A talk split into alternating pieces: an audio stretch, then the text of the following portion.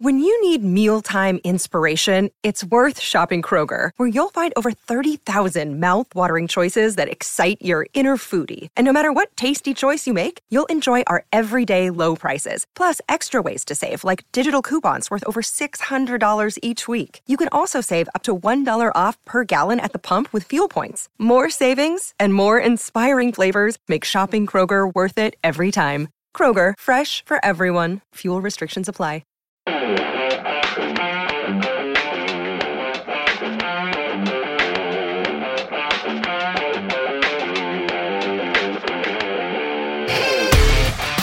and welcome to the transfer window. This is the podcast that not only takes you inside the biggest deals at the biggest clubs in world football, but brings you insight and analysis on the issues that matter every Monday, Wednesday, and Friday. I'm Johnny McFarlane, and joining me are our pundits extraordinaire Duncan Castles and Ian McGarry.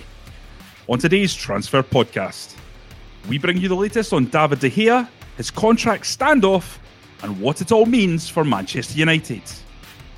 And as Spurs open their new stadium to significant fanfare, we ask if everything is as rosy with their manager, Maurizio Pochettino.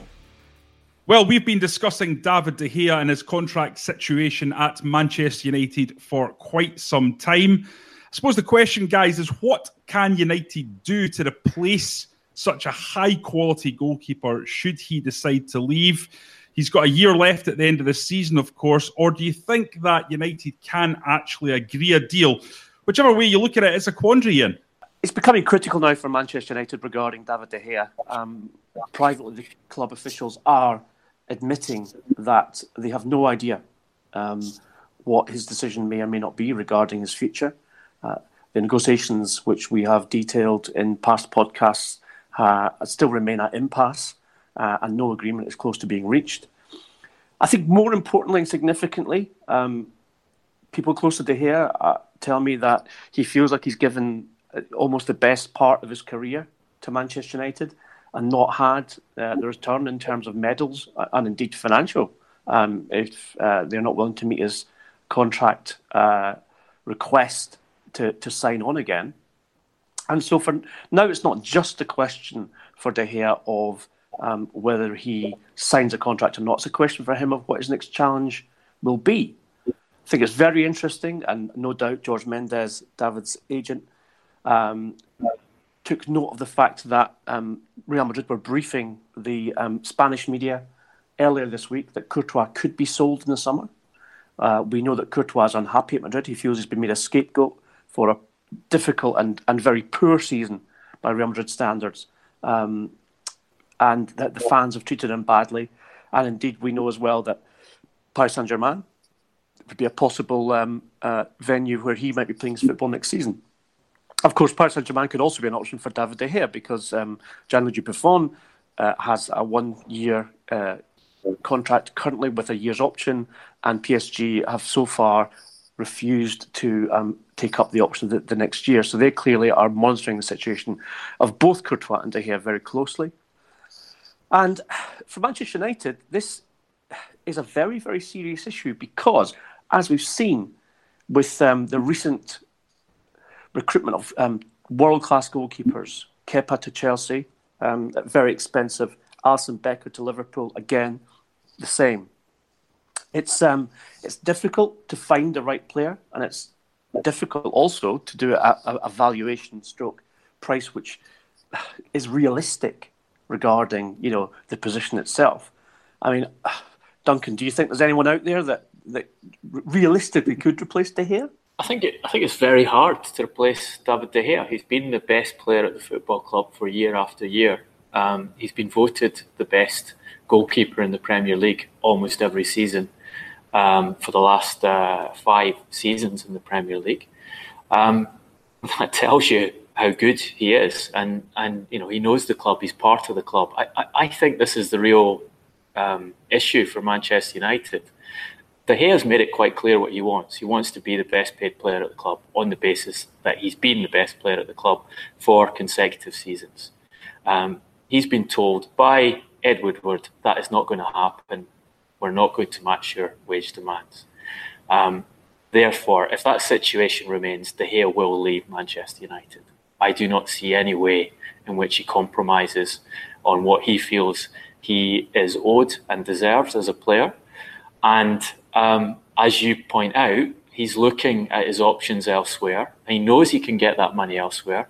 And he also knows that, or, or his, his calculation will be, he has a better chance of succeeding on the football field by moving to somewhere like Paris Saint Germain, attempting to win their first Champions League, moving to Real Madrid, um, attempting to re-establish themselves at the top of Spanish football, um, as well as the benefits of uh, moving to Madrid, where his um, where his uh, partner lives, um, and his family are.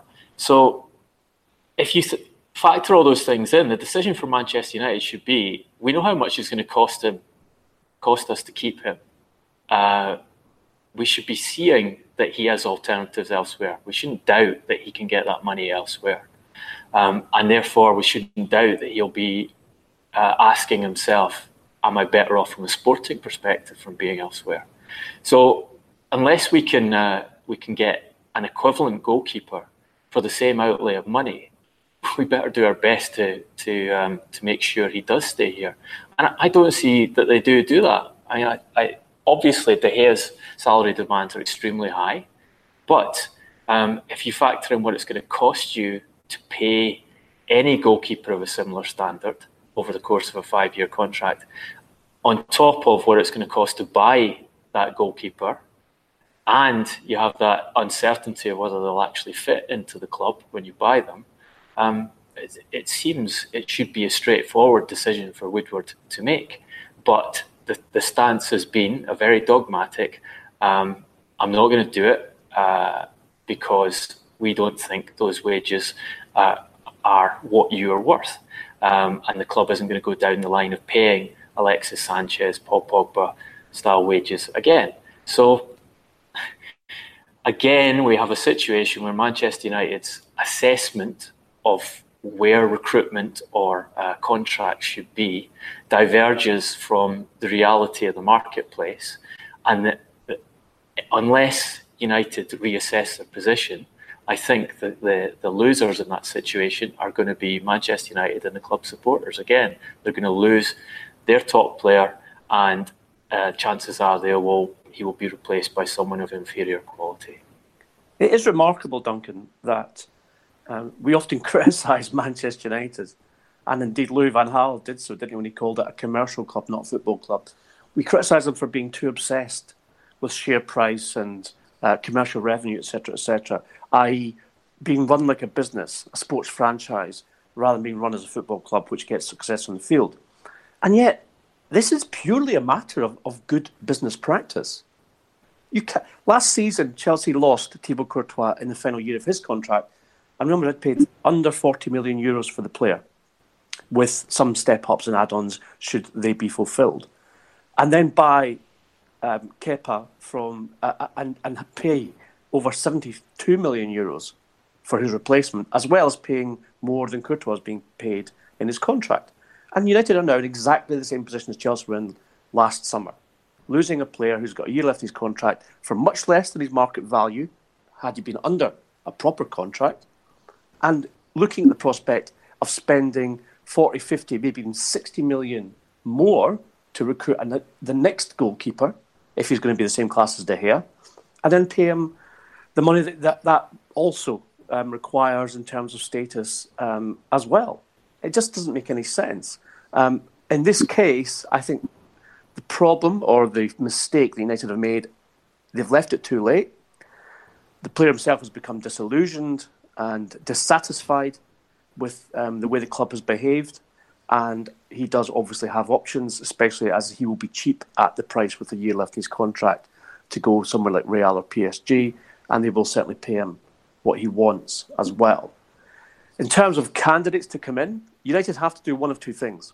Either they go for a young, capable, and you know, almost because I don't think there is a keeper out there available who is as good as David De Gea, um, almost as good. Someone like Jan Oblak at um, Atletico Madrid, but he has a rescission clause in his contract of around 89 million euros, I believe.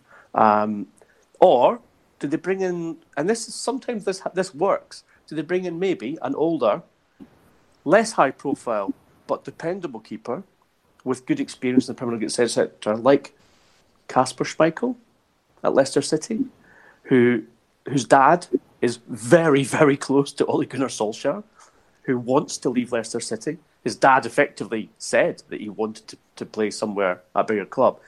You know, put Schmeichel on a contract for three seasons at less money, less money to buy. Would he would, would he do the job? Yes, he probably would, especially if they bring in a decent centre half.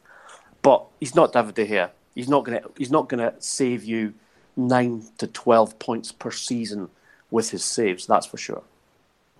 Yeah, look, the, the, the key point here is timing and missing opportunities. It cannot be reiterated enough that uh, a couple of years ago, um, David De Gea was actively trying to get contract negotiations going with Manchester United an extension. He was ready to sign an extension.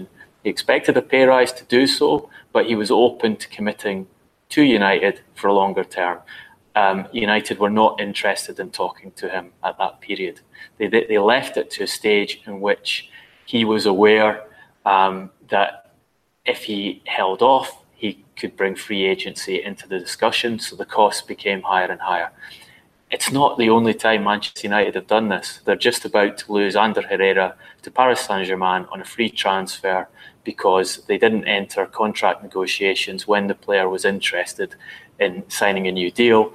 He gets to a stage where he's frustrated with um, United's uh, lack of an offer and where he's accessible to um, a club like Paris Saint Germain, who have better prospects of winning the Champions League um, for free in terms of transfer fees, so they can afford to pay him uh, a wage that's acceptable to him. Uh, and United lose a player that they don't want to lose.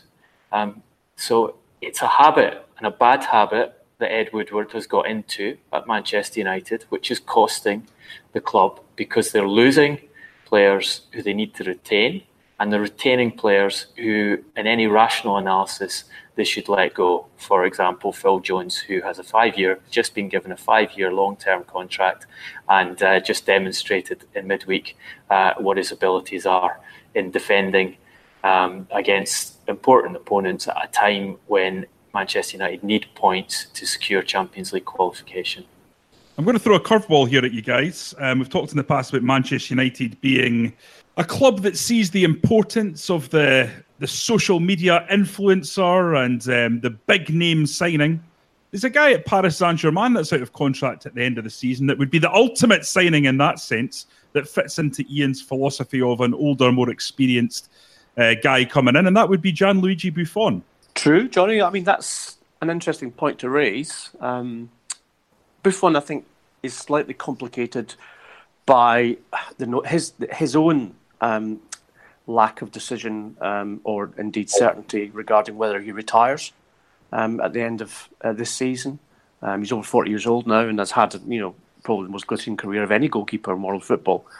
But um, I guess in that sense, when Manchester United come calling and offer you the opportunity to play in the Premier League, um, and remember, um, Edwin van der Sar went to Manchester United late, relatively late in his career, not obviously as old as 40, but was a sensational signing for Sir Alex Ferguson um, in uh, the way that he played and obviously won a Champions League uh, title under Sir Alex and in that part of his career where he was he was getting towards the end of it. So it's a good point. Um, I'm not sure that it's, it's, it's something you could sell easily to the Manchester United fans, um, unless, of course, Buffon did come in and was outstanding. Um, that, that's clearly going to put everyone's mind at rest.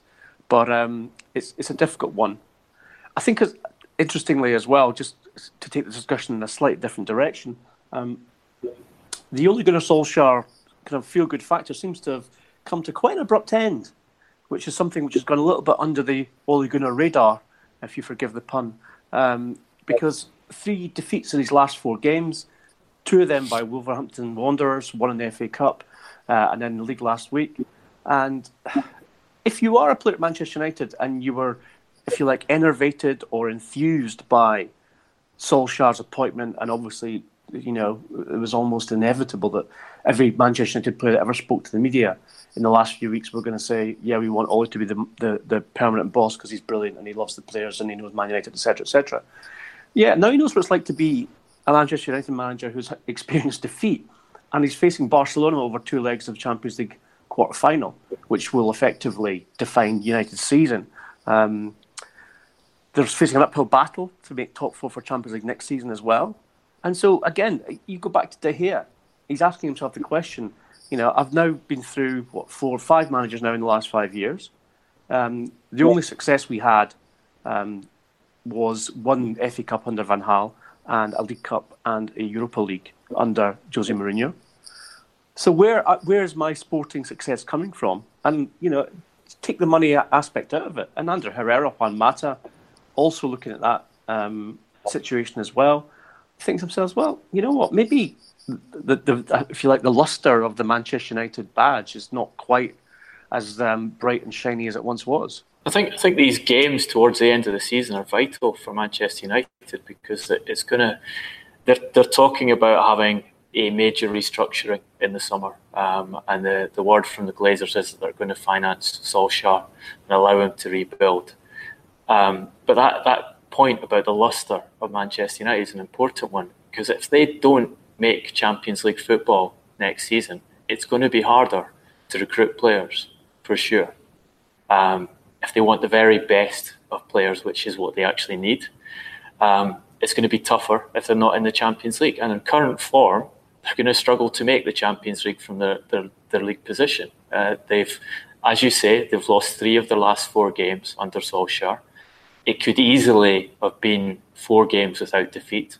Watford outplayed them at, my, at, at Old Trafford at the weekend. Uh, and uh, United won because they got goals on the counter attack, which is which is becoming more and more Solskjaer's defined way of playing. He's become more um, dependent on defending um, and hitting quickly on the counter attack the longer he's got into the job. And um, I think this is we're back now to the reality of what Manchester United's squad is. We've had that feel good um, factor. We've had the the buzz of the you know the shot of adrenaline that Solskjaer gave the team by coming in and changing the psychological um, atmosphere, um, telling the players they were good, telling them he, he, believed in them, giving them the opportunity to prove that the, the previous manager was wrong and getting a long run of really good results off the back of it, doing everything right. But that's over now. We're now back to this is the real standard of what Manchester United's squad is. Um, and this is why they're hard to manage. This is why David Moyes, this is why Louis van Gaal, this is why Jose Mourinho have all found the club hard to manage. Um, do they solve the fundamental problem this summer, which is players have to go out and better players have to come in? Um, and if they're not in the Champions League next season, it's going to be harder to do that. And you know the Glazers want it to be known they're going to going to spend on this team. I still have a question mark over how much they're actually willing to spend on the team, how far they're, they're willing to go, and how much authority they're prepared to give Solskjaer in terms of allowing him his choices of where the team needs to be improved. Another manager whose team is in very poor form at the moment is Maurizio Pochettino, whose men have only grasped four points from a possible 18 in recent games. Of course, Spurs have uh, opened their new stadium with a spectacular fireworks show. It all looked fantastic, Duncan. But is everything in Spurs Garden quite as rosy as it would seem on the surface? On the surface of the pitch, even the skating rink pitch they were playing on last night. It's very true. I've never seen so many players slip in the, in the first half of a game as, as in that one. But yeah, it, look, the stadium is clearly fantastic. It's um, it's been worth the wait. And remember, it's what eight months over over um, deadline that they finally managed to open it. Um, it's being portrayed as the answer to all of Tottenham's problems um, because it will uh, more than double their match day revenues. They expect over 100 million pounds of, of match day revenues next season compared to what they were getting at the old White Hart Lane. Um, maybe uh, even more than that if they manage to get uh, get the uh, the name changed from naming rights lane to uh, actually getting a sponsor in to to, to put to have their uh, name written over the top of it, as as we saw in the the original photos when when Tottenham were um, portraying their scheme.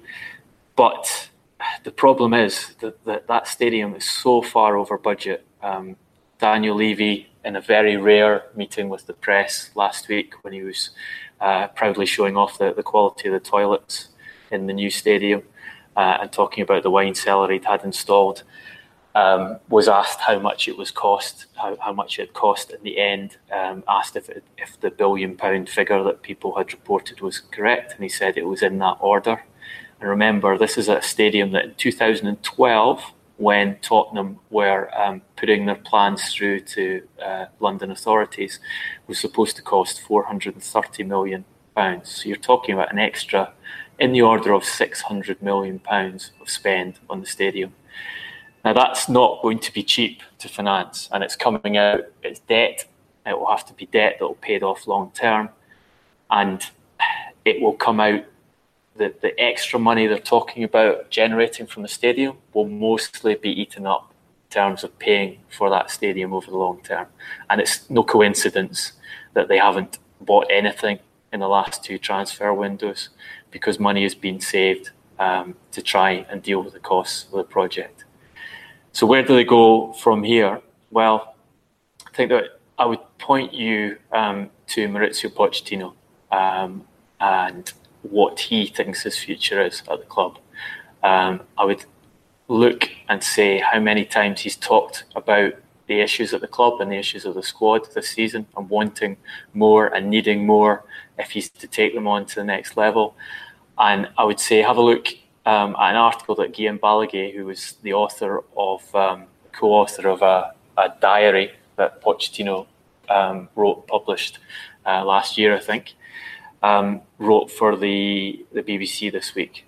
Um, and it was very much um, asking questions about whether Pochettino's long-term future could be at Tottenham, whether he'd reached the end of the road, talking about the difficulties of managing a squad that didn't change um, that had been together for too long, um, suggesting that there might be opportunities for him at Bayern Munich, Inter, um, or Paris Saint Germain. I think wrong about Paris Saint Germain because Thomas Tuchel is going to get a new contract there.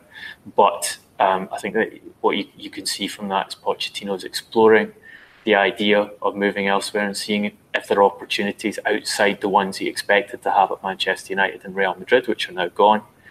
Even suggested in the column that it might be mutually beneficial for Tottenham and Pochettino to part ways, and that there would be and that they'd agree um, to tear up his contract and allow him to go for free. Now, this is coming. Obviously, it's not. Um, none of this is from Pochettino himself. It's none of it's on record. But when someone is close to a manager as Guillaume is, and he does have a very good relationship with Maurizio Pochettino, writes a piece like that, you can be sure uh, that Pochettino is aware of it and is happy with the, the content and that there are messages being put out there. And those messages, I think, um, are ones that should worry any Tottenham supporter because um, what it's saying is even though Manchester United have got Solskjaer in place, even though Real Madrid have got Zinedine Zidane in place, Pochettino is not happy about his situation at Tottenham. And the best interpretation of that would be he is now desperately trying to pressure Levy to start spending on the squad in the same way as he spent on his new stadium. This um, is a situation which needs to be resolved for Pochettino um, and and resolved in the next three to four months. Um, it's significant that in November stroke December of last year, Pochettino um, was either willing and then um, a little bit less um, transparent, uh, speaking about the possibility of him leaving um, in this summer for another club. Uh, because the um, stadium was overdue and Spurs were receiving, and Daniel Levy himself was receiving a lot of criticism for the fact the stadium uh, kept being delayed, delayed, delayed. And there's no doubt that um, Pochettino was told in no uncertain terms to quit the negativity and to get on side, and he has he has done that since.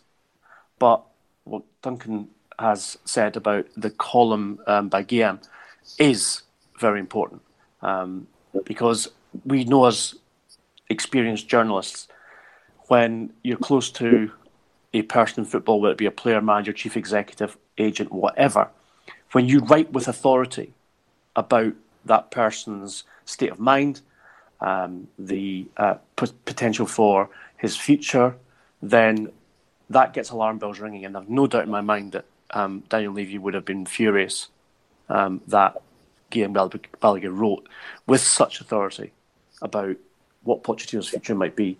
Because effectively, what it does, it's, it's that game of Russian roulette. It says to Levy, you have to change.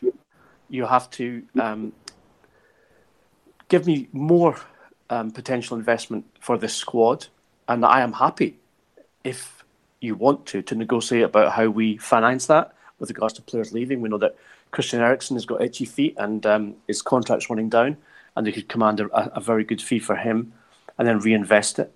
Um, but Pochettino, despite what you said, Johnny, about you know the, all the um, whistles and buttons and bows of um, the stadium opening um, with the win over Crystal Palace, a stadium doesn't win trophies, and a stadium doesn't enhance a manager's reputation.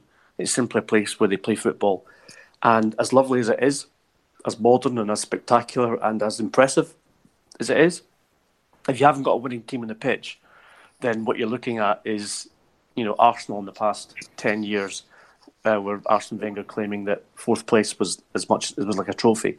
Spurs haven't won a trophy since Juande Ramos won the League Cup, and that's a stadium full of fans whose expectation is built not just on what they've seen under Pochettino, but in the money that they haven't invest in season tickets, which are now the highest in the Premier League, to to be at the new naming rights stadium, as Duncan points out. Um, it's it's it's a thing that they're going to have to address now from Levy's point of view, how many rabbits can you pull out of a hat? Because he doesn't. He's got a mixed record in terms of managers, um, and Pochettino was certainly the you know arguably the best that he has employed. Ian, can he just go back to a, a, successful manager, Harry Redknapp, who's available? I don't think that's be possible, only because Duncan will probably fly to the, the northeast London himself to prevent that. with his with his seven iron with Gareth Bale's buttocks imprint on it. You have to you have to remember when uh, Harry Redknapp lost his job. It was a period in which um, a lot of the English press were expecting Harry Redknapp to become the next manager of England because he was doing such a good job at Tottenham, in inverted commas, and was therefore the obvious candidate to get uh, to get the, the top job in English football. Um, it tells you what Daniel Levy thought of Harry Redknapp that uh, he actually sacked him at the end of that season, at the same time as Redknapp failed to be selected um, as England manager. Okay, I'm going to move us on now to our quick fire round, and today we've. Uh, got an idea from a from a listener, thanks to a question that came in on Wednesday. Sorry, I don't have his name to hand. Apologies, mea culpa and all that.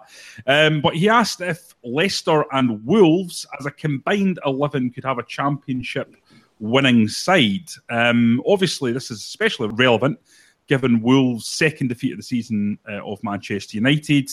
Um, so let's have a wee look at what kind of an 11 we can build here. So we're going to set this up in a 3-5-2 formation because Wolves are higher up in the league. So we're going to go with uh, with their setup. And we're going to start with goalkeeper first of all. And Duncan, you're going to tell us who our man between the sticks is going to be. Um, well, Ian's mentioned Kasper Schmeichel as a potential replacement for David De Gea at, at Manchester United, um, which I think is a very good shout. Um, as uh, as Ian points out, Kasper um, is open to a move um, to a bigger club, and uh, Manchester United is kind of the obvious fit in the Premier League if he's to stay in England. But I think if you're choosing between him and Rui Patricio, um, it has to go to the Portugal national team goalkeeper, who, again. Uh, this week against Manchester United showed his ability uh, in terms of shot stopping um, and and has won a lot of points for that team this season. I think is is the better of the two.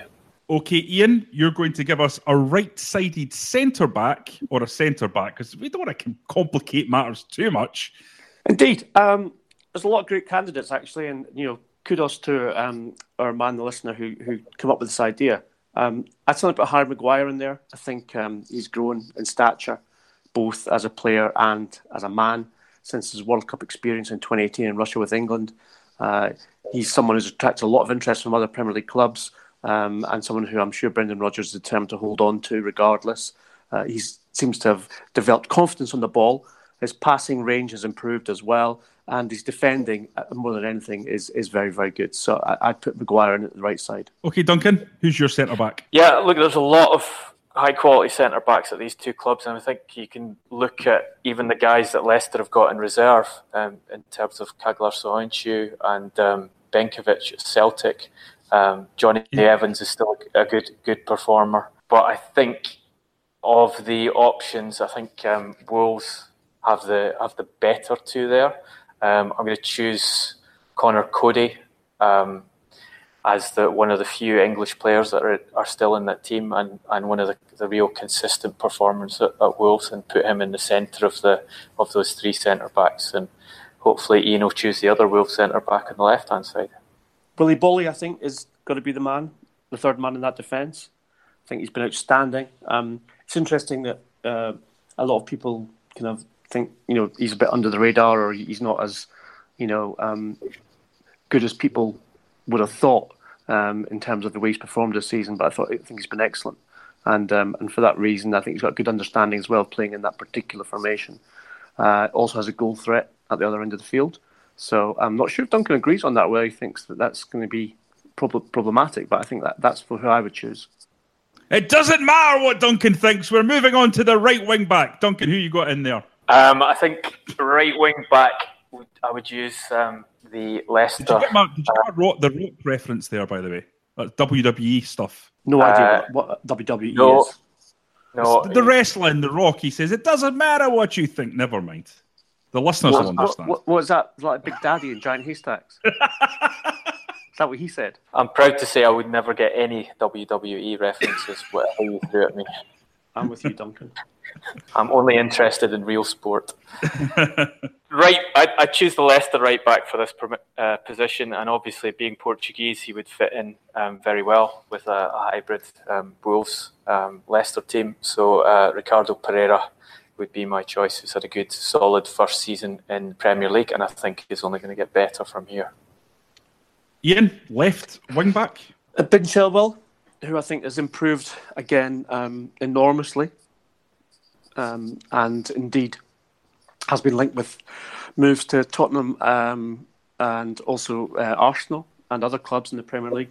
Uh, he's, a, he's obviously made uh, an impact in the England squad as well, uh, and I think he is only going to get better. Um, so therefore, in this particular formation, Chilwell on the left. Okay, guys, I'm going to look for a couple of uh, defensive midfield player types. Duncan, you got someone who can put his foot on the ball and play from that position? Aye, it's dead easy. Um, Ruben Neves, uh, possibly, possibly the best um, defensive playmaking midfielder in the league. Um, certainly of the guys who are playing there, um, and uh, been a sensational signing for Wolverhampton. And I think if he leaves the club this summer, um, it will be for over 100 million um, euros and I think whoever gets him will benefit from a player who's uh, who's very intelligent, um, very good positionally, can tackle, but also um, a quality of passing that that few players in his position have. Ian, who's going to play alongside I've got, I've got young go with, I've, got, I've got, to go with the, the pairing. It's got to be João Moutinho, um, who has, I think, um, almost well, it's definitely exceeded expectations with regards to a player of his age. Um, there was a lot of doubt, wasn't there, about paying him the kind of contract uh, that he's on for a guy at 32 coming up on 33. Um, but he's, he's, he's played almost every game, 37 appearances. You know, he's played 2,807 minutes of this season for Wolves. Um, despite those, you know, original kind of doubts about why they're signing a guy of this age to play, but his link up with Neves, who's obviously the youthful partner in that um, has been sensational. And um, what he gives you is calm on the ball. He's he's one of those players who you know you can pass it to, and he's not going to lose possession. He's always going to find his man. So um, I'd put that central, uh, the double pivot of both um, Neves and Moutinho together. Duncan, do you want to go for a trivote or whatever Mourinho called it at Real Madrid, or would you like a more attacking player in there? I think um, I mean there, there are a lot of good options between these two sides. Um, you know, I, I like um, Ndidi at, uh, at Leicester a lot. Um, you've seen Youri Tielemans come through, um, albeit I think he's going to have a tougher season next season when when, when opponents um, know how the way he plays better. But those two are, are both real talents. Um, but so guy I would pick is someone who I I, I did a, a sort of a, a best eleven signings of the summer for the for my daily record column at the start of the season, and one of the guys who, who was suggested to me was James Maddison, And I left him out um, because uh, he was English. I genuinely find that when, when English players are recommended, they're not as good as people expect them to be. I think he, he's been absolutely outstanding in his, his first season in the Premier League. Um, and I really regret leaving him out of that eleven now because it's one of the ones you, you would have looked clever if you'd if you'd left him in. Um, but I think he deserves to be in there. And uh, with Moutinho and Neves beside him, that's a pretty dangerous midfield they've got in the centre with with some good uh, good forwards up ahead of them to come as well. It's nice and youthful this team as well. Lots of pace, lots of energy. Right, who up front, Ian? Who are we going for? Well, Raul Jimenez has to be there, doesn't he? Um, on loan from Benfica. Again, another very shrewd re- part of recruitment for Will's season. Um, has been rewarded with um, consistently excellent performances. Thing about um, Jimenez as well is that he he does not just score goals; he contributes all around the team. He will play. He'll happily go wide left or wide right in order to make more space for um, when they play on the counter. Uh, he does score goals and assist goals as well. Who's with him? Uh, this is a tough. I, I think. Look, got a lot of time um, for Demarai Gray, um, another young English player um, with with you know so much speed on the ball um, and uh, a decent eye for goal. I don't think he scores quite enough as yet. Um, so on that basis, I'd go for Jimenez's regular part, partner um, at Wolves, Diogo Jota, who I think is um, a more consistent performer um, in the Premier League at this stage. But it, really, you could have either of those two, and you'd be looking at um, a very good uh, combined attack and, a, and a, I think a really good team. I mean, I think the, the listeners asked a, a great question here. How, how well would a combined Leicester City and Wolves team um, do? And I think you know that, that midfield in particular um, is as good as any as almost anyone's got in the Premier League. Probably only only Manchester City have got better midfield, and I think Manchester City would swap Neves for Fernandinho if you were to give them a straight choice in terms of uh, the longevity of the career ahead of them. So um, yeah, it's it's a tasty team. This. So just got to make an honourable, more than honourable mention of Jamie Vardy, who, despite again, um, you know, he's over thirty now, but is you know been one of the most effective strikers in the Premier League um, in the last three four seasons. Uh, I think one on one, there's almost no one better. Maybe Sergio Aguero, you could argue, obviously, but he's just sensational. Um, put the ball at his feet when he's running at goal and he scores. Um, and if we're talking about, we're not going to go to the bench, but if you've got Vardy on the bench backing up Jota and um, and Raul Jimenez, then I think you've got you know a lot of strength and depth there as well. We need to talk about the cherry on top, of course, which is the manager. Do we go for the suave Portuguese sophistication of uh, Nuno, or do we go for the teeth and handshakes of Brendan Rodgers? Duncan, I'm going to let you answer this one first, on the basis that I know exactly what you're going to say. well, you know what I'm going to say, so. I, I, tell the listeners. I, what, tell the listeners what you're going to say. I prefer conferences, press conferences that aren't full of um, uh, horse excrement, um, and I prefer managers who, who do do the job on the field efficiently um, and uh, don't sell themselves as being something they're not. So it has to be, um, you know, Espirito Santo as the as the manager there. You don't you don't think the Rodgers would be the biggest fan of this hybrid team, and had followed them since he was a kid? Is that what you're saying? I'm sure he would, but um, he'll just have to stay as a fan in the stadium as opposed to the man the dugout leading. Johnny, just remind me: is this a team that will win the Premier League or just get in the top four? Well, what do we think? I mean, I think that is a pretty impressive starting eleven. I reckon if you put Brendan Rodgers in charge of that team, they would win the Premier League. This man has won championships. He's won a double treble. Listen, he's he's an inspirational figure. Uh, he, he makes players feel good about themselves. He motivates them. He's tactically astute. Um, Nuno is a very, very good coach, and I love his beard. But he doesn't have those medals that Brendan has. And Brendan, you know, can go into the dressing room, and I'm sure he might, and show them his medals and say, "This is what you could be. You could be as successful as I am, if you know you work and do what I say." So for me, Brendan's a man to lead this team. Which Premier League are we talking about, Brendan winning? Is that the Ukrainian Premier League? Uh, listen, if you went there, he'd win the treble as well. There's no doubt about it. I've, I've, just got to say um, thank you to Ryan Harrison for this question. I've done um, third person McFarlane's homework for him because he's too busy these days because he's now a, a, big shot editor. Um, but we finally we finally got your name and thanks. It's one of the best questions we've had uh, to the transfer window so far. Yes, yeah. well done, George Harrison. Oh, sorry, Ryan Harrison. Um, so, not the best, not even the best drummer in the Beatles. Well, with that uh, reminder that happiness is a warm gun, it's time to slam this particular transfer window shut. Sensational, sensational reference from a man who wasn't born when the White Album came out. Well, I try my best. What can I say? It's time to slam this particular transfer window shut, but fear not, we're going to be back on Monday to fill all your podcasting needs. To continue the debate, you can contact us on Twitter. You can do it on at Transfer Podcast. You can do it at Johnny R. McFarlane if you want to speak to me, but why would you when you can contact Ian at Garbo SG, inscrutable name, but it is his nonetheless, or Duncan Castles at Duncan Castles. If you like the podcast, and we know thousands of you do, give something back by going onto iTunes and giving us a five star review because this helps us jump up the iTunes charts when someone searches for a football podcast. Until Monday, thanks for listening.